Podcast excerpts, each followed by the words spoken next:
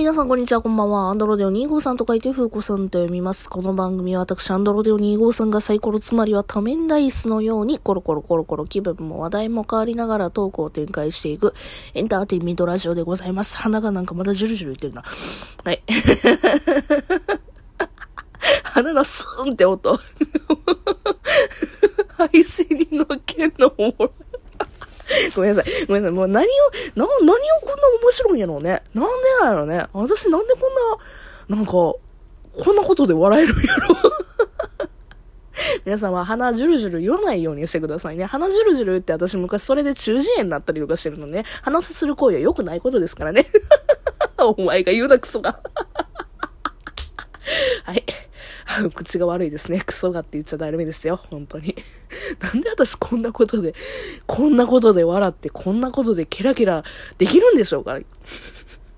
さあ、今回はですね、あの、冒頭1分で何をしてるんやって話ですけども、今回はですね、月曜日に配信をしております。久しぶりにですね、あの、月曜日といえば恋愛相談とか人生相談を勝手に乗ろうという コーナーでございます。えー、皆さんから来たお便りだったりだとか、まあ、来ない場合とかもあるので、全然その時はネットで拾ってきた場合だったりとか、まあ、いろんなことも含めてですね、なんか、いろんなことを答えていこうという 番組で、番組というかコーナーでございますいや、配信って楽しい。誰が、誰が聞いてんのかも、ね、正直わからんやつですけども、ただの趣味じゃ趣味にはな、ね、客観的にはなってしまうんですけども、主観的にこんだけなんか、楽しいって思える趣味ってなかなかないなと思うんですけども、どうですか皆さん。こうやって、ただマイクつけて、もうスマホ一本で こうやって喋ってるだけで、なんでこんなに楽しくケラケラ喋れるんでしょう、私は。多分、多分、なんか人生得してるなって思います さて、今回はですね、あの恋愛、えー、相談の中身をですね、早速喋っていきたいと思います。今回はですね、20代女性からの投稿に答えていこうと思います。えー、タイトル、モラハラ彼氏というタイトルでございます。えー、モラハラ、いやいやいや、えっ、ー、と、モラハラしている彼氏と別れたいです。ごめんなさい、めっちゃ噛みました。えー、きっかけは前々から私のこことを、いや、私の嫌がることばかりをする。そして、現在家の鍵を持っていない状況にもかかわらず、お前が悪いと言われ、締め出しを食らっています。今？今 now? 更新、あ、けど、更新時刻っていう風には見えるんですけども、これが本当かわかりませんけど、一応、8月の4日の11時なんですよね。ほー、まん、11時？夜？朝？一応、朝なんやろうな。うん、投稿の更新。えー、どうなんやろう？えー、まあまあいいや。えーと、なんか、そして、ね、お前が悪いと言って締め出しを食らってます。別れ話をすると、私が傷つく言葉を言ってくると分かっているので、怖くてなかなか自分から別れ話ができません。なので、考えたのは、連絡先をすべて、めっちゃ噛んでるな、ごめんなさい。連絡先をすべてブロックし、方法、まあ、ツイッターだったり、LINE だったりとか、そういった、まあ普通にね、携帯の番号だったりとかを全部ブロックして、何も言わずに実家に帰ろうかと考えています。さすがに音信不通になり、別れるというのは、人としてどうかと思ったのですが、心が追い詰められすぎてどうにかして逃げ出したいと思ってしまいます。この方法はしても許されることでしょうか？皆様のご意見をお願いします。という投稿でございますね。皆さんこれ聞いてどう思いましたか？私はですね、あの、いいと、全然ええやんって思っちゃうんですけども、あの、逃げるが恥だが役に立つっていうね、逃げ恥とか言ってドラマ有名なやつがありますけども、もともとはですね、なんかスウェーデンでしたっけ？なんかちゃんとそういう言葉があって、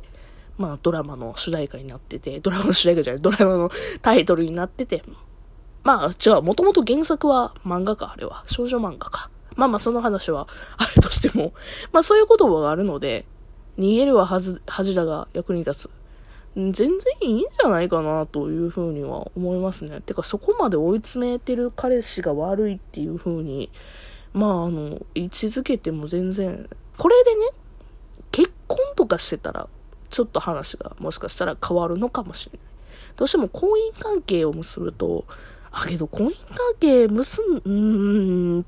ほら、婚姻関係結ぶとこのデメリットじゃないけども、ほら、あの、財産分与とかあるじゃないですか。いや、全然あの、結婚しててもね、あの、そういう逃げ方をするっていうのも一つかもしれないんですけども、あの、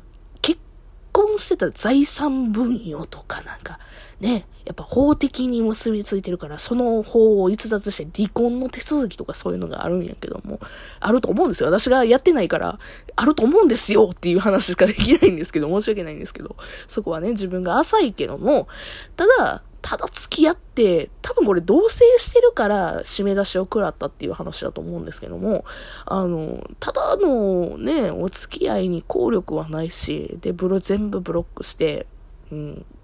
逃げるっていうのも一つの手かもしれません。ただ、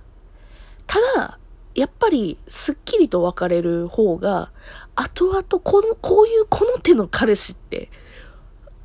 正直な話、周りにだいぶいろんなことを言ったりだとか、あいつが悪いみたいな感じにして自分を正当化してしまう方なので、あの、もったいないなという気もちょっとはする。うん。だから、ブロックして全部シャットアウトして、あの、やろうかなっていう気持ちはめっちゃわかるし、ね、別に全然してもそれは仕方ないよ。もうそれはあなたがそうしたいと思うんだったらやったらいいよもう全然誰もあなたのこと咎めないよというふうに思うねんけど、唯一咎めるあのクソクソ彼氏が、まあ正直この手のタイプって周りにいろんなことを言ったり自分を正当化したりだとかしてすっごい反省しないタイプの方だと思うので、うん。あの、もしね、いけるのであれば、あの、それをする前に、まあいろんな人に、まあ、助けを求める方がいいのかな。例えば、シェルターっていうのが、女性シェルターとかがあったりだとかあるし、あのまあ、共通の知人にね、言うとかでもいいし、うん、まけど、それで絶対にね、向こうがわーわー言ってくるのがいい、分かってるから、それもすらもやりたくないっていうのもわかるし、いやだからそれも含めて、あの自分のね、今置かれてる、例えばお仕事、学校かなわかんないけど、大学生やったら学校かもしれんし、あのいろんなものがやっぱりね、投稿者さんにもあると思うので、あの、うん、まずはその自分の置かれてる状況を、一旦整理というか、あの、考えてみて、今実家に帰ったらどうなるか。みたいなことをちょっと思って、で、それを冷静に考える場所が今ないっていうんやったら、あの、絶対にそれは逃げた方がいいし、で、別に実家じゃなくても、実家でもいいし、実家じゃなくても一応そういう場所もあるし、ね、なんか。